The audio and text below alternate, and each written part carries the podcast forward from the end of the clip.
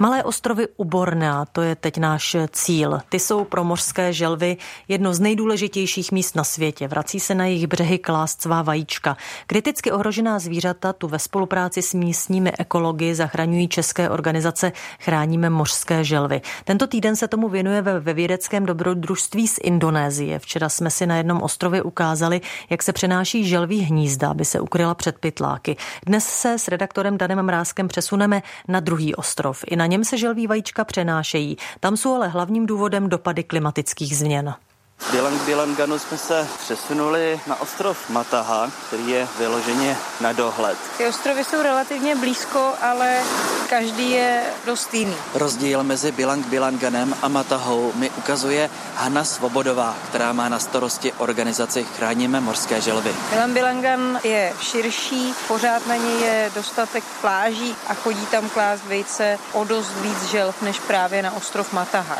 Tady na ostrově Mataha postupně byl písek odplavován. Ty kameny tady vypadají opravdu dost hrozivě. Ty želvy vždycky připlavávají při přílivu. Ten příliv je hodně vysoký. Tady ta pláž není vidět skoro ani kousek. Donese je to až sem a oni dojdou na tu část kde se pláž mění už v les. Dokonce tím, jak se snaží klást ty vajíčka bezpečně, tak jdou dál do toho lesa. A už se nám několikrát stalo, že se ta želva zasekla mezi větvema nějakého stromu. A pak kluci museli běžet pro pilku a fakt vlastně vyřezali z toho zajetí těch větví. Často se stane, že ta želva přijde na místo, kde už před pár dny přišla na to samé místo jiná želva a nakladla tam vajíčka. Takže ta, co dneska přijde, tak se snaží vyhrabat jámu na ty vajíčka, vlastně jako vyhrabe ty původní vajíčka na to samé místo uložen. Takže tady na ostrově Mataha to přemístování je hodně důležitý, protože hrozí zatopení těch vajec a hrozí to, že je právě vyhrabe jiná samice. Dřív ten ostrov byl větší? Byl širší, no. Když se na to díváme ze satelitního snímku, tak vlastně vidíme mělčinu, která okolo toho ostrova je a to celý předtím byla zem. Tady je vidět klimatická změna na první pohled a to, jak voda stoupá. Tamhle na druhé straně ostrovu Mataha, když je odliv, tak vidíme takový kopeček z písku. Když je příliv, tak to teď vůbec nevidíme, ale to byl dřív taky ostrůvek. Byly na tom dvě palmy a čas od času tam želva přišla klást vajíčka, ale to bylo před osmi lety. Dneska už tam žádná palma není a želvy už tam klást vajíčka nemůžou, protože při přílivu vůbec ten ostrov není ani vidět. Trošku zvláštní představa, že vlastně nedávno, před osmi lety. Já si to pamatuju. Na nějakém ostrově rostou palmy a teď ten ostrov už neexistuje. Neexistuje. No. Tady to vlastně postupuje opravdu rychle.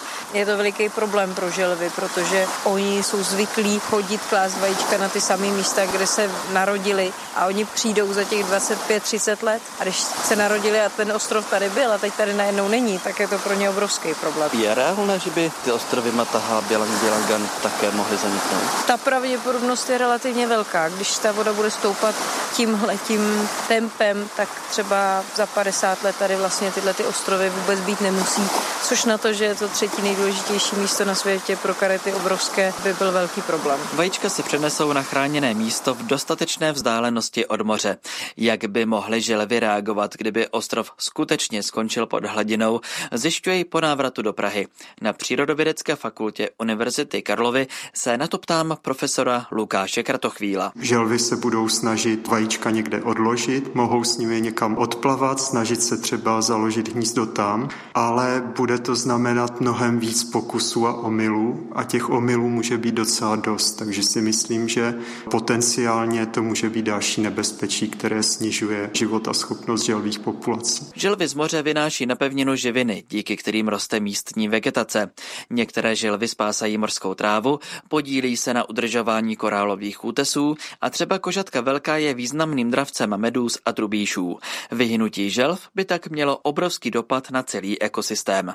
Někdy se stane, že si tohle nebezpečí uvědomí i pytláci. Změní se a začnou želvy chránit. Jako třeba nedávno na ostrově Lembata, kam se vypravíme zítra. Dan Mrázek, Český rozhlas Plus.